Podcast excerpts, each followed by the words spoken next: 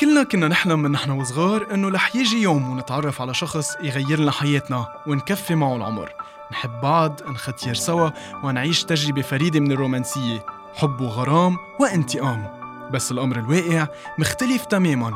ممكن تتعرفوا على هيدا الشخص بس ما تنتهي الأمور مثل أفلام ديزني وما رح تتطبق مقولة and they lived happily ever after.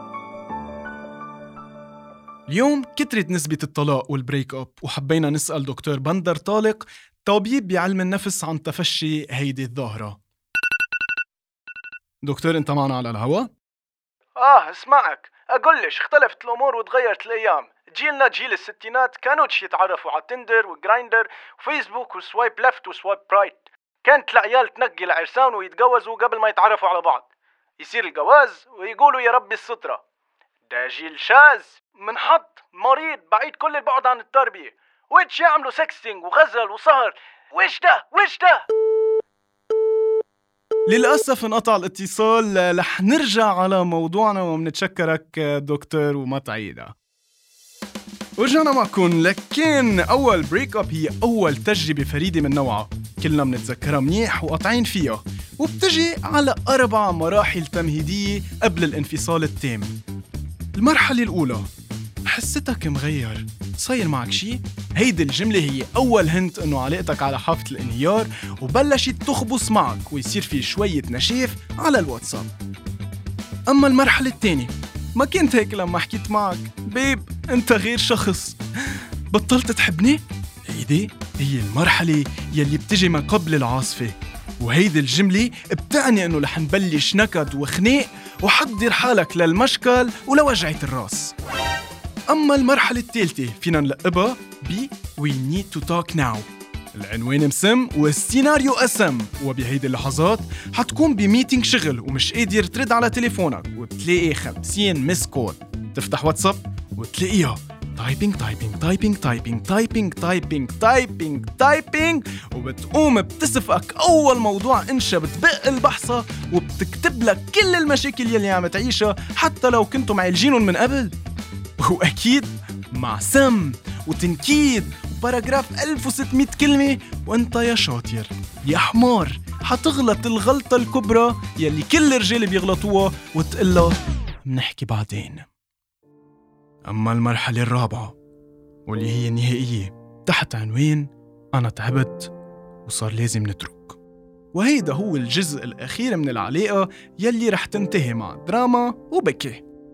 بهيدي المرحلة رح يصير في انهيار عصبي. رح يصير في دموع وبكي ونرجع منتذكر كل حادثة صارت معنا ومنقلبها بطريقة نيجاتيف. بتتذكر لما مرة تأخرت علي؟ بس الحق علي أنا الحمارة اللي بحكيك. الحق علي قالوا لي ما تحكيه بس أنا ما سمعت لرفقاتي وتركت كل شي كرمالك لأنك كنت غير إنسان. بس أنا انغشيت. أنت غشيش. أنت كذاب. أنت ما تحكي معي. ما تفرجيني صورة وجهك. وانت يا معطر ما إلك حق تبرر ولا تحكي. وبتسفقك block وانت بدك توصلها بطريقة بس لتدافع عن حالك تبرر لها يا حبيبي المشكلة إنه أنا كنت ب meeting شغل وما قدرت أحكي معك. please let's have a meeting please خلينا نقعد.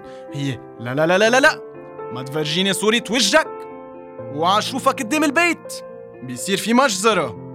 تنتهي من العلاقة وهون في دور كبير لرفيقة. يلي حيكون السند ويوقف حدها هيدا الشخص يلي بيكون ضارب عينه عليها قله شي سنتين وإنت كتير بتكرهه حيكون واقف حدا بهيدي المرحلة وحيكرها فيك.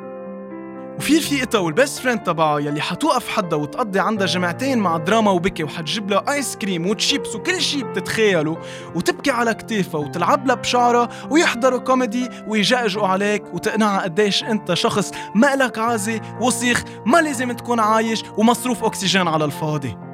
يعني أسبوع دراما وبكي وذكريات أيام سعيدة وهي رح تكون من الأشخاص يلي حتساعد.